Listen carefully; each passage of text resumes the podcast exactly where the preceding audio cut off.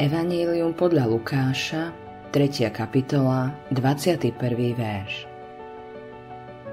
Keď sa všetok ľud dal pokrstiť a bol pokrstený aj Ježiš a modlil sa, otvorilo sa nebo. Čo sa deje, keď sa modlíš? Nesmieš podľahnuť pokušeniu uveriť, že modlitba sú len slová.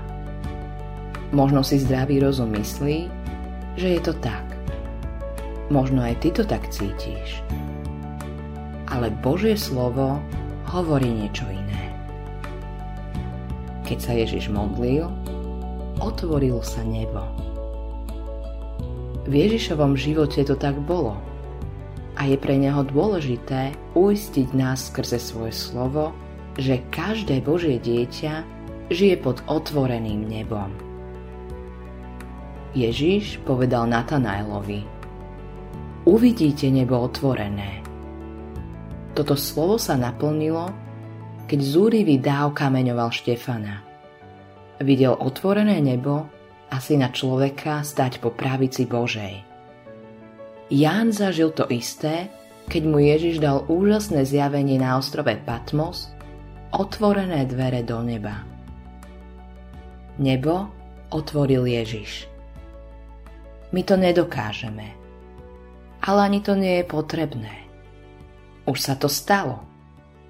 Nebráni nám to, aby sme videli spojenie medzi modlitbou a otvoreným nebom. Moje ani tvoje meno ho neotvára.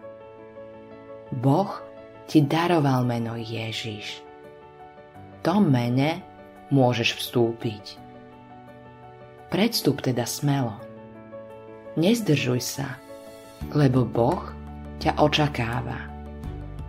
Ján videl v nebesiach modlitby svetých v zlatých nádobách. Je to obraz toho, aká vzácna je pre Boha modlitba. Zaujímalo by ma, či je nejaké spojenie medzi duchovnou chudobou a nedostatkom modlitby. Keď na perách kresťana utichne modlitba, nastáva duchovná chudoba. Uč sa od Ježiša.